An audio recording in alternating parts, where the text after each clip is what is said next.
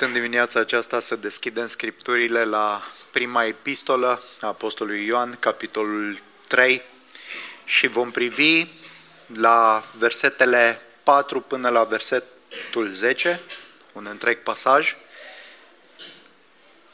Dar înainte să citim acest pasaj, haideți să cerem ajutorul lui Dumnezeu în rugăciune peste timpul pe care îl petrecem împreună. Te slăvim Tatăl nostru și Dumnezeul nostru prin Isus Hristos.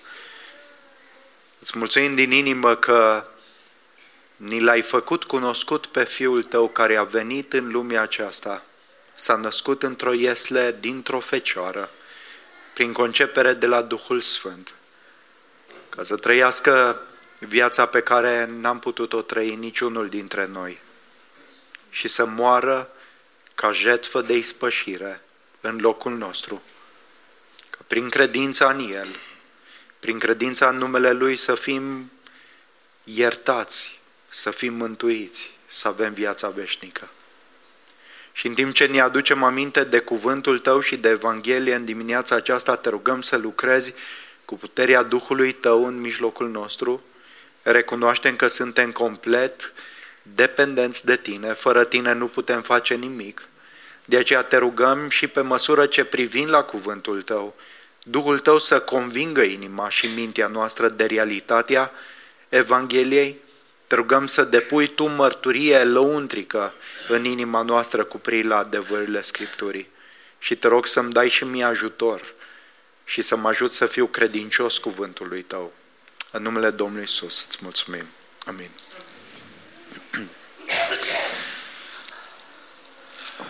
Ne apropiem de aceste sărbători ale întrupării Domnului nostru Isus Hristos, a venirii Fiului lui Dumnezeu în lume. Și pentru următoarele duminici am vrea să ne gândim la câteva motive sau scopuri pentru care Fiul lui Dumnezeu a venit în lumea noastră. Avem nevoie de cuvântul lui Dumnezeu să ne interpreteze evenimentul nașterii lui Hristos. Dacă am vedea doar evenimentul în sine, fără o interpretare pe care Dumnezeu o dă evenimentului, am, am uh, fi în, în confuzie și cu siguranță n-am cunoaște Evanghelia. De fapt, ce se întâmplă în viața foarte, a, a majorității oamenilor de zilele acestea este că aud despre un eveniment, dar nu-i cunosc interpretarea, nu-i cunosc semnificația. Nu cunosc planul lui Dumnezeu cu privire la acest eveniment. Văd evenimentul, dar nu înțeleg, nu au ochi să vadă. Și cuvântul lui Dumnezeu este cel care ne deschide, uh, deschide ochii, ne face să înțelegem și în dimineața aceasta, duminica aceasta, vom privi la un scop pentru care Isus a venit în lume, duminica viitoare la un altul și în ziua de Crăciun la un altul uh, și uh, prin aceste scopuri am vrea să înțelegem mai bine Evanghelia și motivul pentru care Isus a venit în, în lumea aceasta. Iată ce spunea D.A. Carson, un, un comentator biblic renumit, în cartea lui Chemare la reformare spirituală. Dacă Dumnezeu ar fi înțeles că nevoia noastră cea mai mare era economică, ne-ar fi trimis un economist. Dacă el ar fi înțeles că cea mai mare nevoie era distracția, ne-ar fi trimis un comedian sau un artist. Dacă Dumnezeu ar fi înțeles că nevoia cea mai mare era stabilitatea politică, ne-ar fi trimis un politician. Dacă ar fi înțeles că cea mai mare nevoie a noastră era sănătatea, ar fi trimis un doctor. Dar el a înțeles că cea mai mare nevoie a noastră implică păcatul nostru, înstrăinarea noastră de el, răzvrătirea noastră profundă și moartea noastră. Și astfel ne-a trimis un mântuitor. De ce a venit Isus în lume? Sunt mai multe afirmații biblice cu la scopurile pentru care a doua persoană din Trinitate a venit pe pământ și am vrea să le luăm pe rând. Deschideți, așa cum spuneam, la 1 Ioan, capitolul 3, versetele 4 până la 10 și inițial vreau să citim din acest text doar două afirmații care enunță în mod explicit motivele pentru care a venit Isus în lumea noastră. Sunt două afirmații care subliniază un singur scop, dar din două perspective diferite. 1 Ioan, capitolul 3, versetul 5. Știți că El s-a arătat ca să distrugă, ca să îndepărteze păcatele. El s-a arătat ca să îndepărteze păcatele. Prima afirmație. A doua afirmație, versetul 8, partea a doua. Pentru aceasta a fost arătat Fiul lui Dumnezeu ca să distrugă lucrările diavolului. Deci, pe de o parte, El s-a arătat ca să îndepărteze păcatele și pe de altă parte, El s-a arătat ca să distrugă lucrările diavolului. Și vom vedea că acestea două, îndepărtarea păcatelor și distrugerea lucrării diavolului, sunt de fapt unul și același scop. Și vom despacheta aceste două afirmații în contextul lor uh, și aș vrea să privim pe rând la, mai, mai, uh, mai înainte la, la semnificația venirii lui. Semnificația venirii lui, lui, uh, lui Isus, a Fiului lui Dumnezeu. Ioan folosește în versetul 5 și în versetul 8 expresia s-a arătat sau a fost arătat. Ce înseamnă că Fiul lui Dumnezeu s-a, s-a arătat? Acest cuvânt este folosit pentru a arăta manifestarea vizibilă, arătarea vizibilă a lui Isus. Și în epistolă, în această epistolă, se, se referă la două evenimente separate, dar în care Isus se manifestă vizibil. Prima arătare a avut loc în trecut, în istorie, și a, și a început cu nașterea sa. O arătare vizibilă a Fiului lui Dumnezeu. Nașterea sa în lume.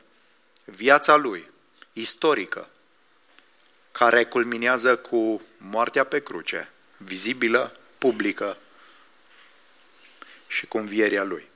Al doilea eveniment va fi în viitor și privim înainte înspre arătarea vizibilă a Fiului lui Dumnezeu pe norii cerului.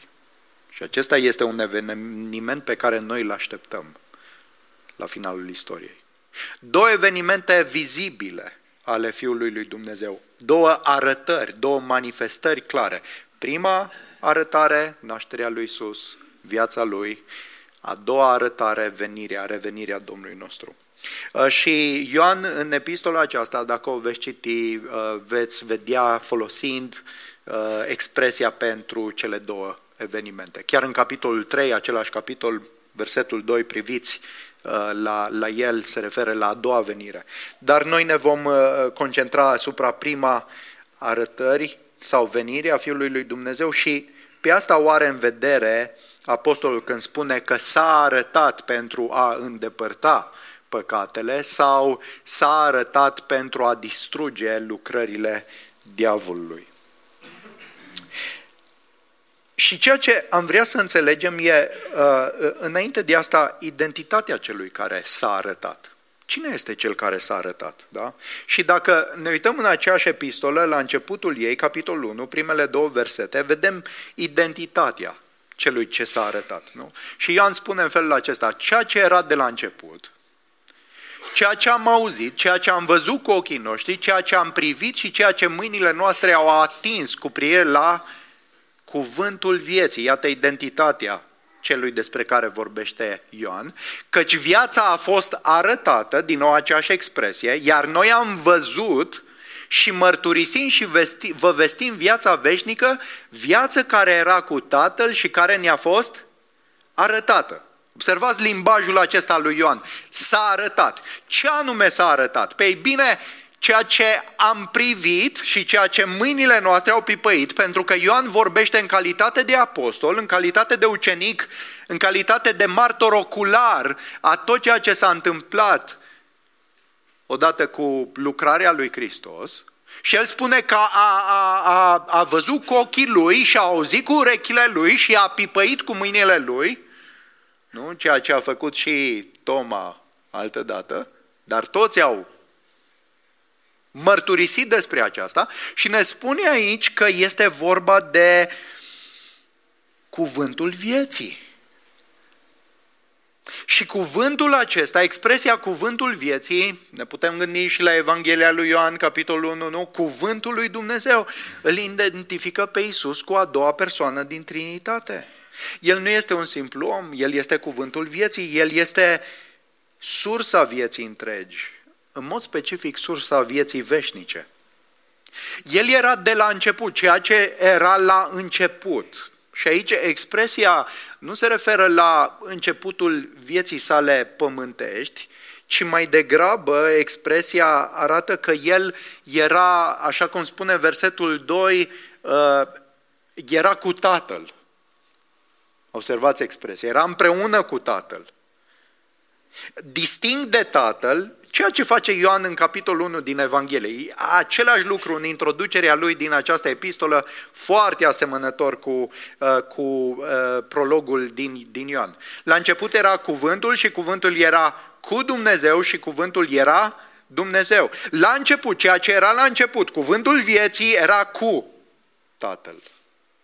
Și Ioan în prologul Evangheliei spune că în el era viața și viața era lumina oamenilor. Iată cuvântul vieții, foarte asemănătoare acestei introduceri. Dar ceea ce ne, ne, ne arată Ioan este să înțelegem că existența Fiului lui Dumnezeu nu începe la arătarea lui pământească, ci El este din eternitate. Identitatea sa principală este divină, el este cuvântul lui Dumnezeu, este Fiul lui Dumnezeu.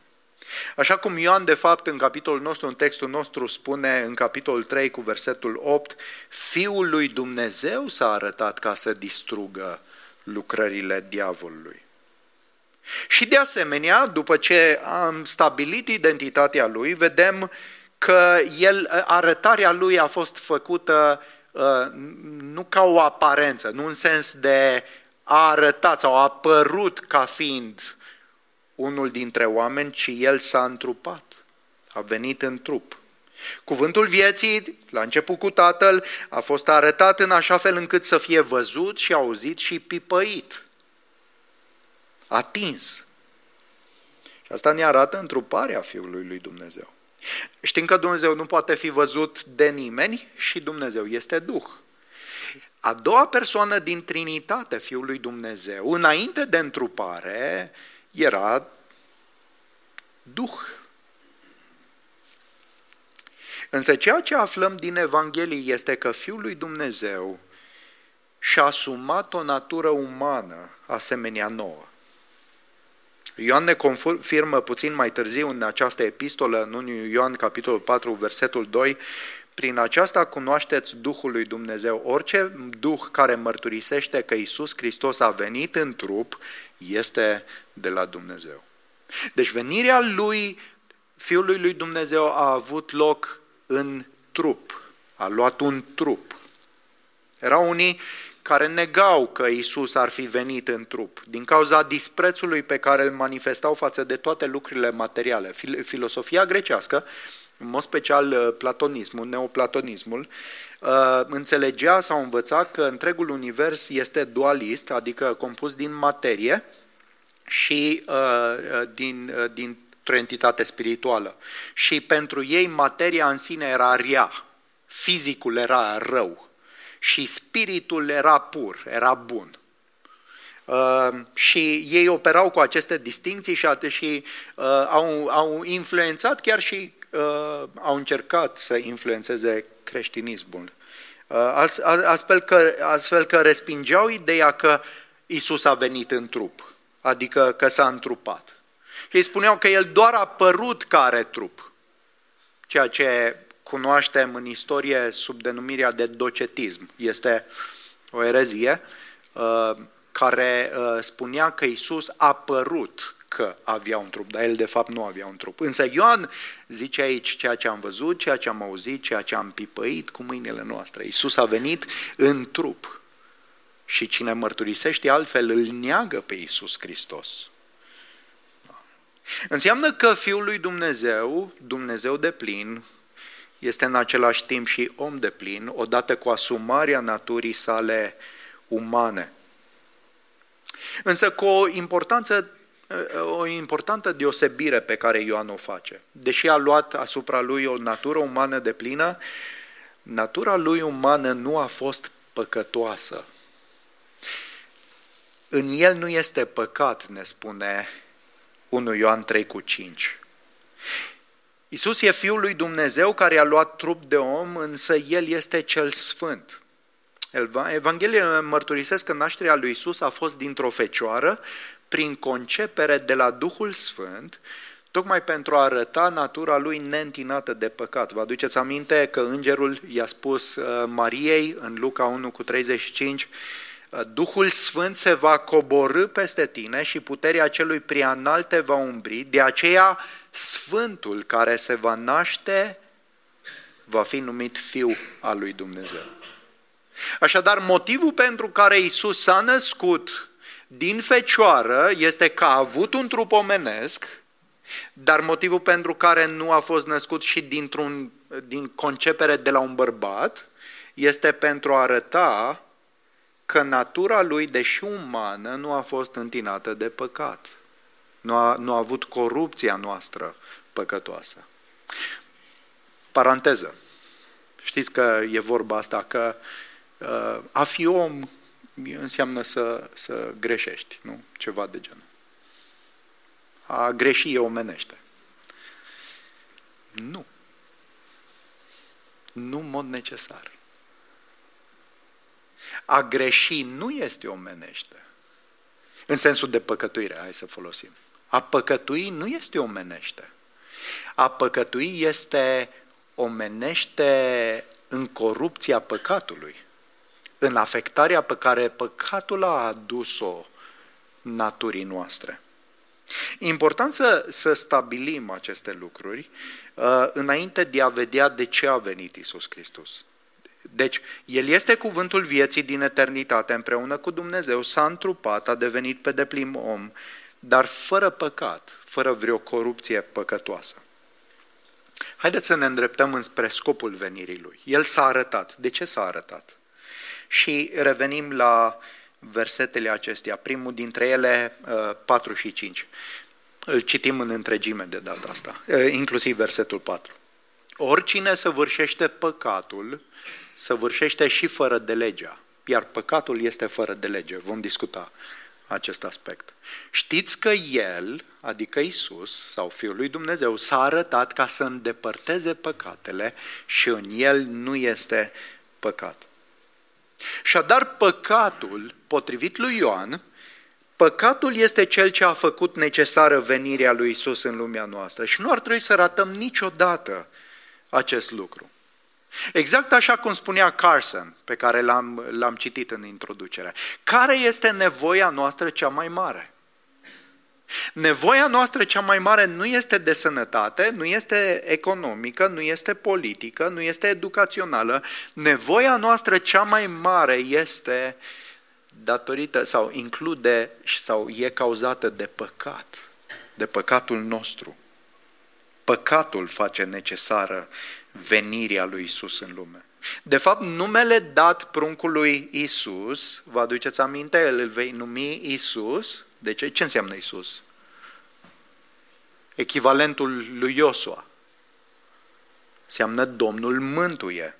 Și explicația în Matei 1 cu 25, uh, cu 21, 1 cu 21, îl vei numi Isus pentru că El își va mântui poporul de păcatele sale. De asta se numește Isus Mântuitorul.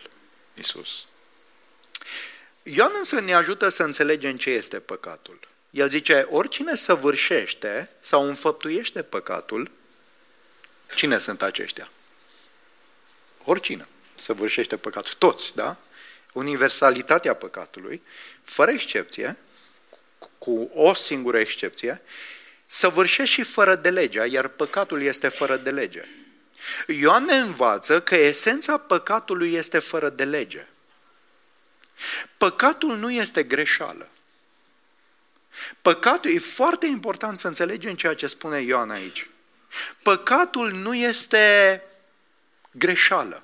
Păcatul este încălcarea, este fără de lege, adică încălcarea legii lui Dumnezeu, a voii lui descoperite.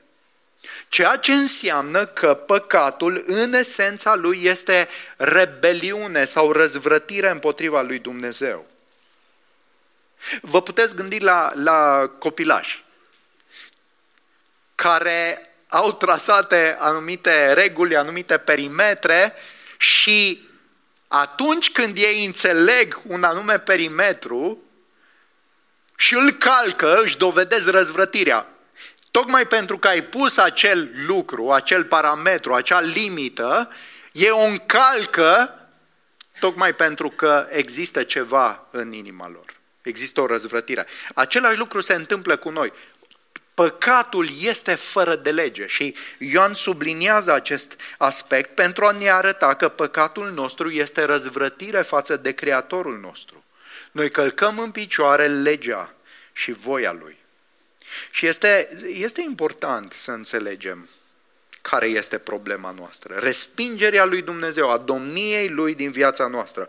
Fac ceea ce vreau sau fac ceea ce simt sau fac ceea ce îmi dictează inima, chiar dacă asta înseamnă să încalc legea lui Dumnezeu. Și asta, asta este, e modul în care oamenii trăiesc, modul în care noi toți am trăit.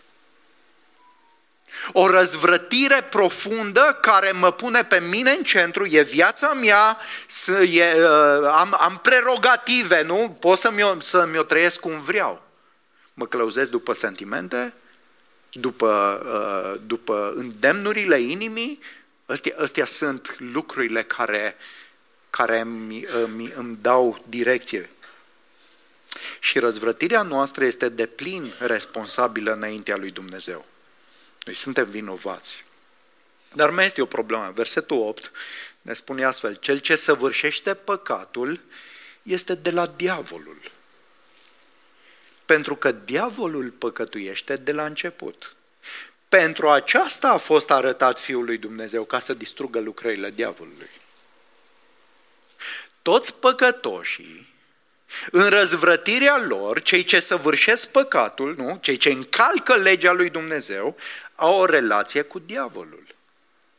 Caracteristica diavolului, caracteristica principală este păcătuirea. Ne spune, ne spune aici Ioan că diavolul păcătuiește de la început. De la, de la început cu referire la răzvrătirea lui, și mai apoi la ispitirea omului, în tot ceea ce face, diavolul păcătuiește împotriva lui Dumnezeu. El este dușmanul lui Dumnezeu. Lucrarea lui principală este să încalce legea lui Dumnezeu și să se răzvrătească împotriva lui Dumnezeu.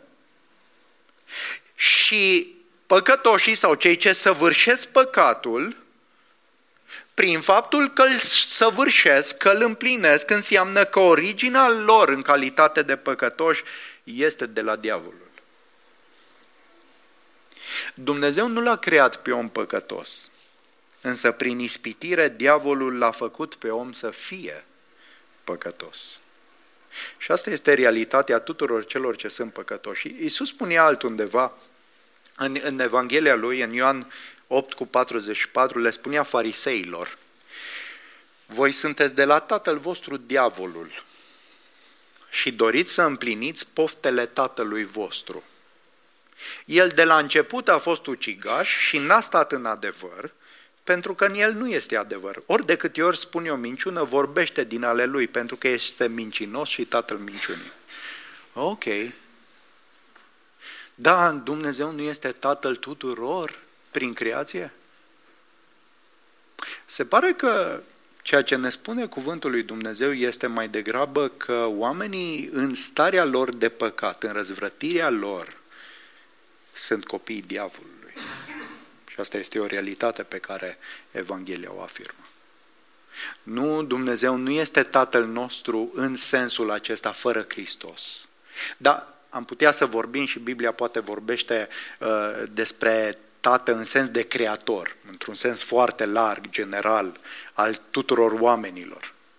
Dar uh, în, în sensul acesta, uh, spiritual, diavolul este tatăl păcătoșilor. De ce? Pentru că ce, ce demonstrează asta, da? Fariseii cărora Iisus se adresa erau oameni religioși, interesant. Dar faptele lor demonstrau că nu Dumnezeu le era tatăl sau nu Avram le era tatăl. Că ei ziceau, noi suntem sămânța lui Avram.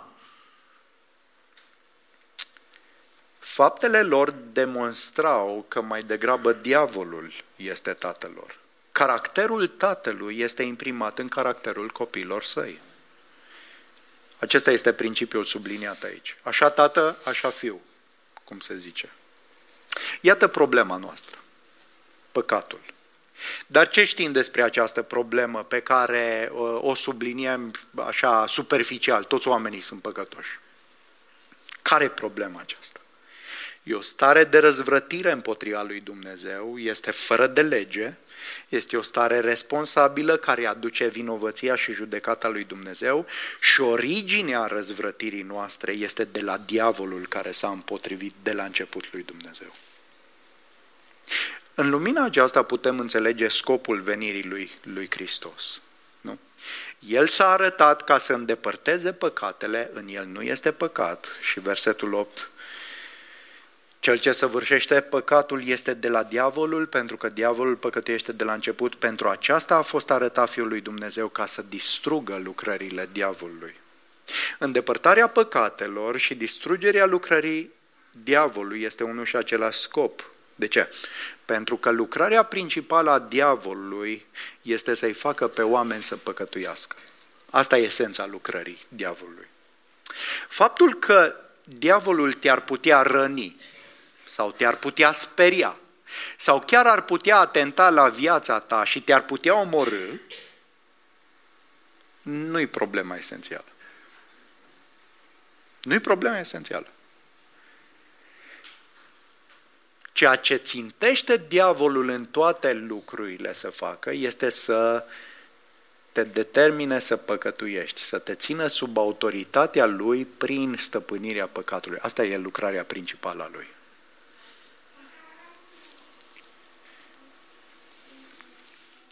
Singura modalitate de control pe care diavolul o are asupra oamenilor este păcatul. Dacă n-ar exista păcat în lumea aceasta, n-ar exista nici control sau autoritatea diavolului asupra lumii. Oricât de puternic ar fi, oricât de uh, împotrivitor ar fi, dacă n-ar fi fost veriga păcatului, lumea nu s-ar fi găsit sub autoritatea celui rău. Veriga aceasta este păcatul. Lucrarea principală a diavolului este păcătuirea. Însă scopul venirii lui Isus a fost să distrugă lucrările diavolului, adică să îndepărteze păcatul. Cum? Am văzut deja la închinare, frații ne-au subliniat aceste adevăruri. Prin faptul că a venit în trup și că s-a adus ca jertfă de ispășire pentru păcatele noastre. 1 Ioan 2, ne uităm la aceeași epistolă, uh, primele două versete, copilașii mei, Vă scriu aceste lucruri ca să nu păcătuiți. Dar dacă cineva păcătuiește, avem la Tatăl un mijlocitor pe Iisus Hristos cel drept. El este jetfa de ispășire pentru păcatele noastre și nu numai pentru ale noastre, ci pentru ale întregii lumii. El, Isus, este jetfa de ispășire pentru păcatele noastre. Prin urmare avem la Tatăl un mijlocitor. Vă scriu să nu păcătuiți, dar dacă păcătuiți, Vreau să știți acest adevăr esențial. Și 1 Ioan 4 cu 10, în aceasta constă dragostea, nu în faptul că noi l-am iubit pe Dumnezeu, ci în faptul că El ne-a iubit pe noi și l-a trimis pe Fiul Său ca jetfă de ispășire pentru păcatele noastre. Înțelegem acum de ce a fost necesar ca Fiul să vină în trup, el a venit să îndepărteze păcatul și să distrugă lucrările diavolului și de aceea a luat trup de om, a trăit o viață fără de păcat, o viață desăvârșită, ca apoi să devină o jertfă de ispășire pentru păcatele noastre, să moară în locul nostru, suportând pe diapsa și judecata lui Dumnezeu ce ni se cuvenea nouă. Dragilor, tot ceea ce a avut loc înainte în istoria răscumpărării, tot sistemul acesta de jetfe, vechi testamentar, ne spune și autorul epistolei către evrei, că jetfele, deși se aduceau pentru ce? Pentru ispășirea păcatelor, de fapt, realitatea e că ele nu puteau îndepărta păcatele. De aceea s-a arătat Fiul lui Dumnezeu, ca să îndepărteze păcatele.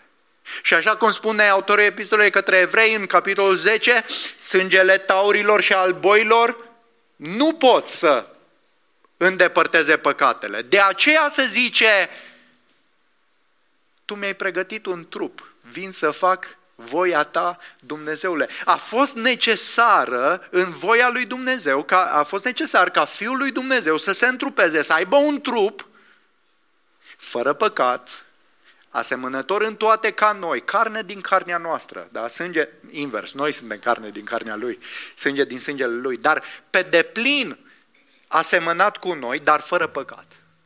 De ce? Ca să devină o jetfă de ispășire. Vă aduceți aminte de prima promisiune a Evangheliei din Scriptură pe care am văzut-o și la închinare, Geneza 3 cu 15? Voi pune dușmănie între tine și femeie, între descendenții tăi și descendenții ei. Sămânța ei, el îți va zdrobi capul, iar tu îi vei zdrobi călcâiul. Foarte scurtă paranteză, Domnul să ierte pe cei care au făcut ediția 4 din NTR. Pentru că nu știu de ce au pus acolo descendenții ei îți vor zdrobi capul și tu le vei zdrobi călcâiul. Habar n-am de ce au făcut treaba asta. Deci dacă cite, aveți în New Version, versiunea aceea n-are de-a face cu gramatica textului. Nu știu de ce au făcut asta. Uh, ediția a treia e mult mai bună. Pe scurt. Și Cornilescu. Uh, bun. Felul în care Isus a zdrobit capul șarpelui, această, această promisiune, da?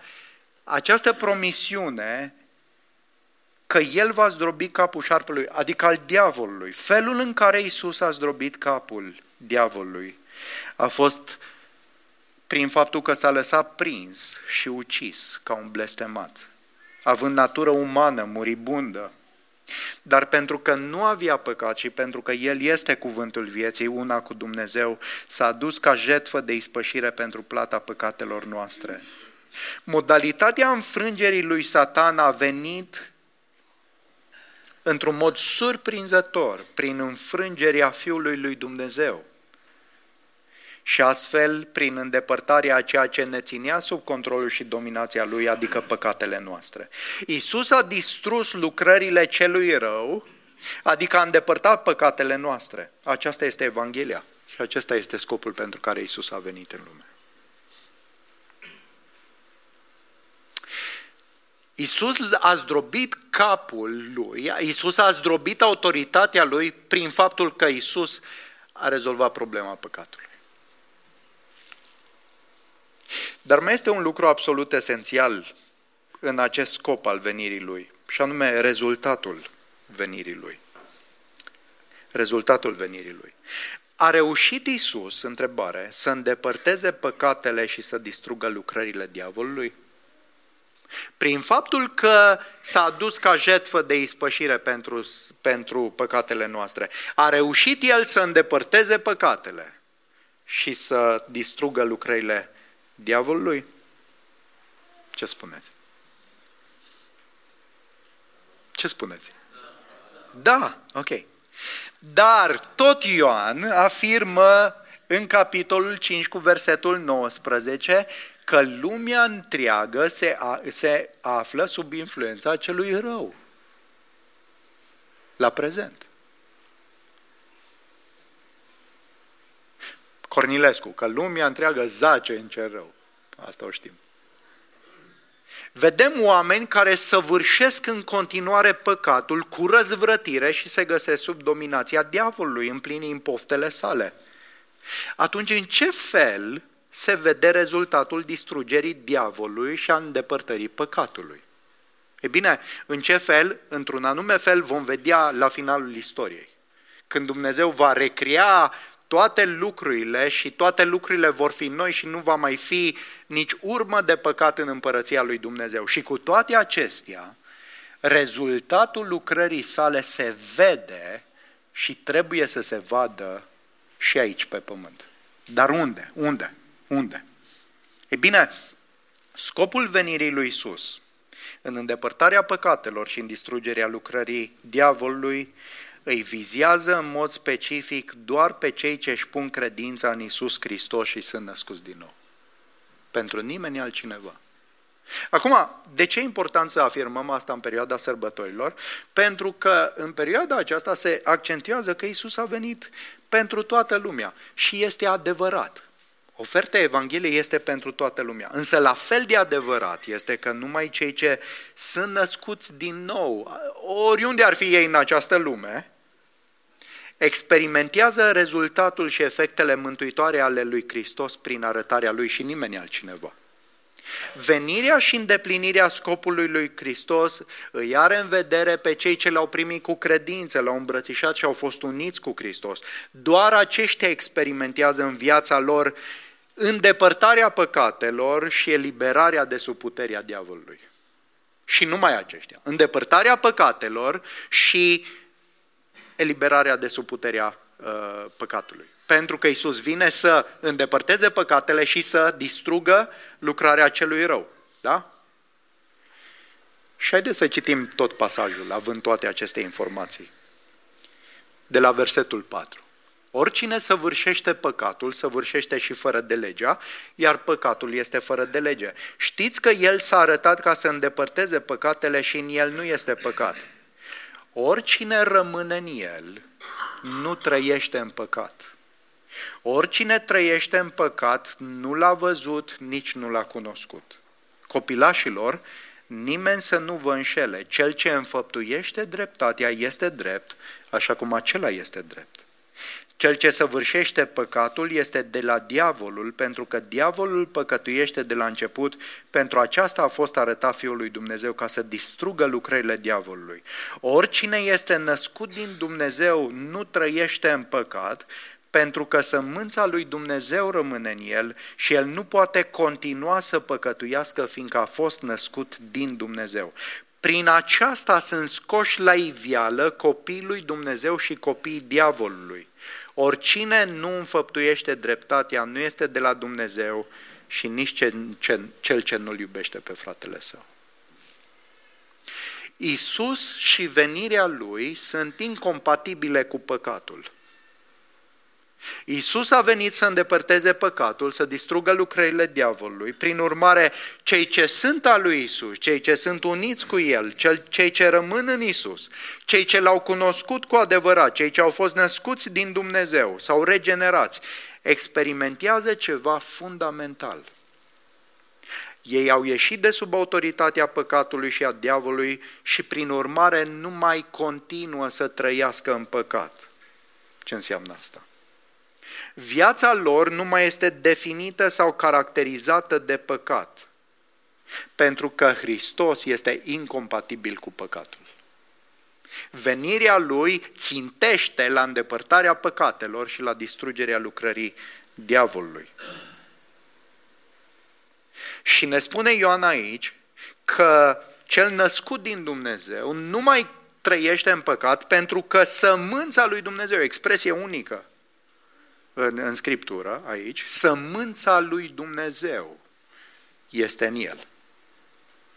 Și ceva fundamental s-a, s-a, s-a, s-a întâmplat. Adică omul care crede în Isus, cu adevărat, primește o natură nouă, o inimă nouă, o înclinație nouă și Duhul Sfânt care îl călăuzește de acum și care îl eliberează de păcat.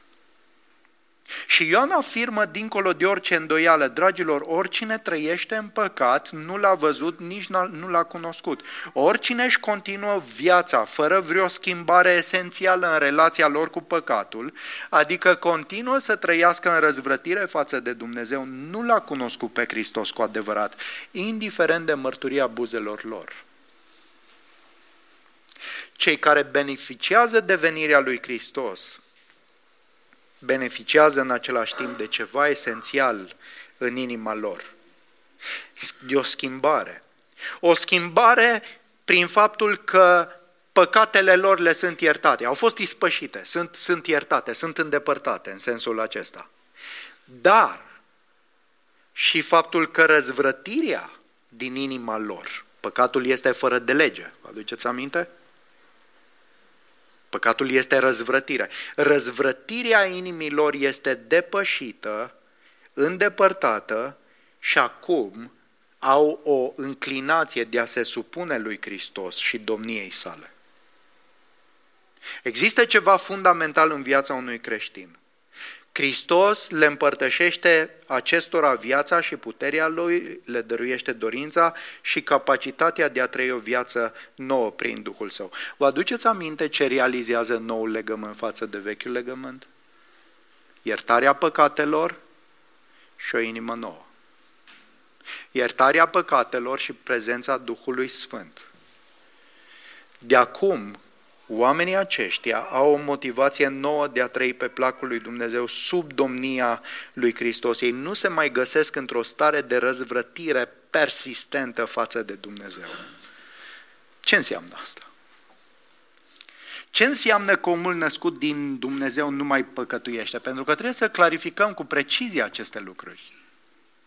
De ce tot Ioan, în 1 Ioan, capitolul 1, spune așa de la versetul 8 la 10? Dacă zicem că nu avem păcat, ne înșelăm singuri și adevărul nu este în noi. Atenție! Dacă înțelegi din aceasta că un om care este născut din nou nu mai păcătuiește niciodată într-un mod absolut, nu poate fi adevărat. Pentru că tot Ioan ne zice, dacă zicem că nu avem păcat, ne înșelăm singuri. Dar dacă ne mărturisim păcatele, El este credincios și drept să ne ierte păcatele și să ne corețească de orice nedreptate. Dacă zicem că n-am păcătuit, îl facem mincinos și cuvântul Lui nu este în noi. Ok, deci vedem că omul născut din Dumnezeu, într-un anume sens, mai păcătuiește. Pretenția de perfecțiune și lipsă de păcat este falsă. Și sunt unii și anumite învățături care, care învață că, uh, că poți să dai la o parte tot păcatul din, din viața ta și prezența lui. Bun, dar întrebarea este, cum ies totuși la ivială copiii lui Dumnezeu față de copiii diavolului? Pentru că într-un sens și unii și alții păcătuiesc, dar într-un sens foarte important există o deosebire majoră în păcătuirea lor. Care este aceasta? Care este aceasta? Nu? Păi, diferența fundamentală este în relația pe care o avem cu păcatul. Pentru un credincios, pentru unul care îl îmbrățișează pe Hristos, păcatul începe să fie ceva străin. Tocmai pentru că Hristos cu care este unit e fără păcat și că Hristos e incompatibil cu păcatul. Loialitatea lui s-a schimbat. S-a dat lui Hristos și nu mai este dat păcatului. Hristos este cel care îl păzește ca cel rău să nu se mai atingă de el. Așa cum zice, de exemplu, în capitolul 5 cu versetul 18, știm că oricine este născut din Dumnezeu nu trăiește în păcat, ci acela care este născut din Dumnezeu îl păzește, iar cel rău nu se atinge de el. Știm că suntem din Dumnezeu și că lumea se află sub influența celui rău. Și vreau să te întreb în dimineața aceasta. Îl cunoști tu cu adevărat pe Hristos care a venit în lumea aceasta cu scopul precis de a îndepărta păcatele și de a distruge lucrările diavolului? A cucerit El inima ta în așa măsură încât ți-a supus răzvrătirea și te-a adus sub domnia lui Hristos, privește la viața ta. Ai o relație diferită cu păcatul pentru că acum ai o relație cu Hristos? Când discut cu oamenii, inclusiv cu oameni credincioși și trăiesc în continuare în păcat, și e întrebarea aceasta, Vii tu sub domnia lui Hristos? Ai o loialitate mai mare față de Hristos?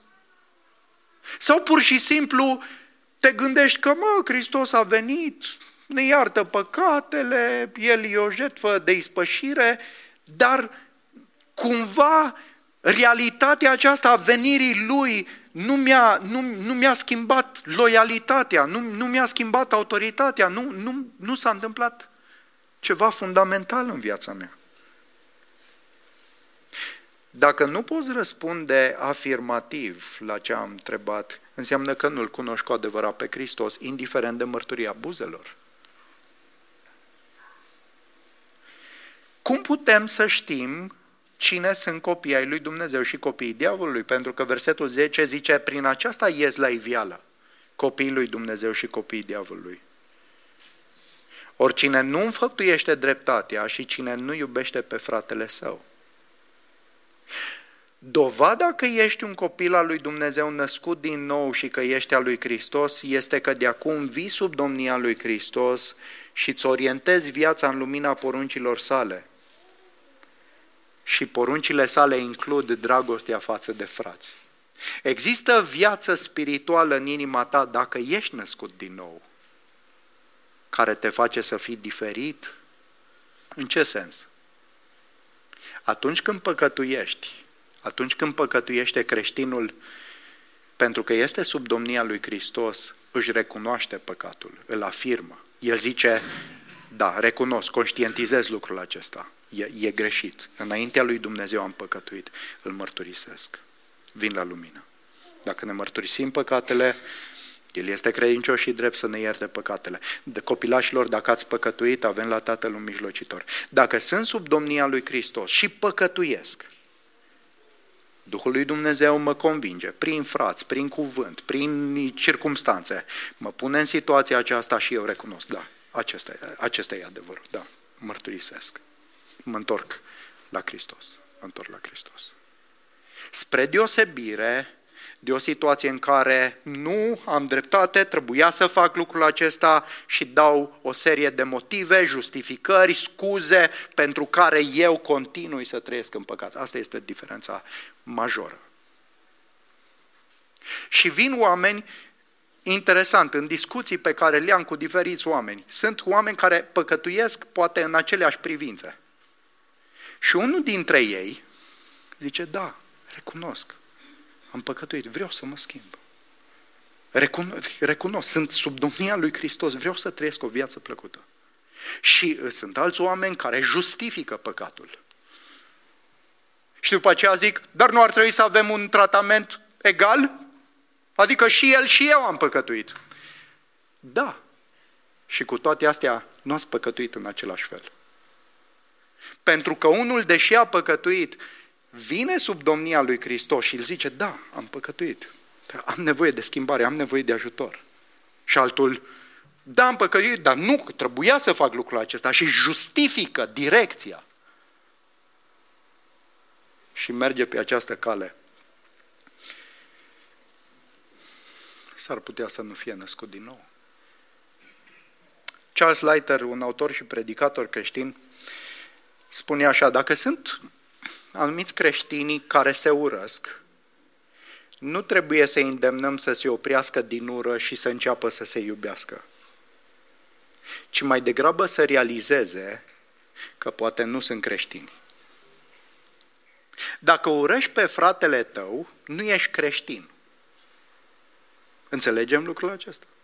Noi zicem, dacă asta e, Încerc să... Nu, dacă urăști pe fratele tău, Ioan zice în continuare Evangheliei, că nu ești creștin. Pentru că creștinii se iubesc unii pe alții. Asta e dovada că am trecut din moarte la viață, că iubim pe frați.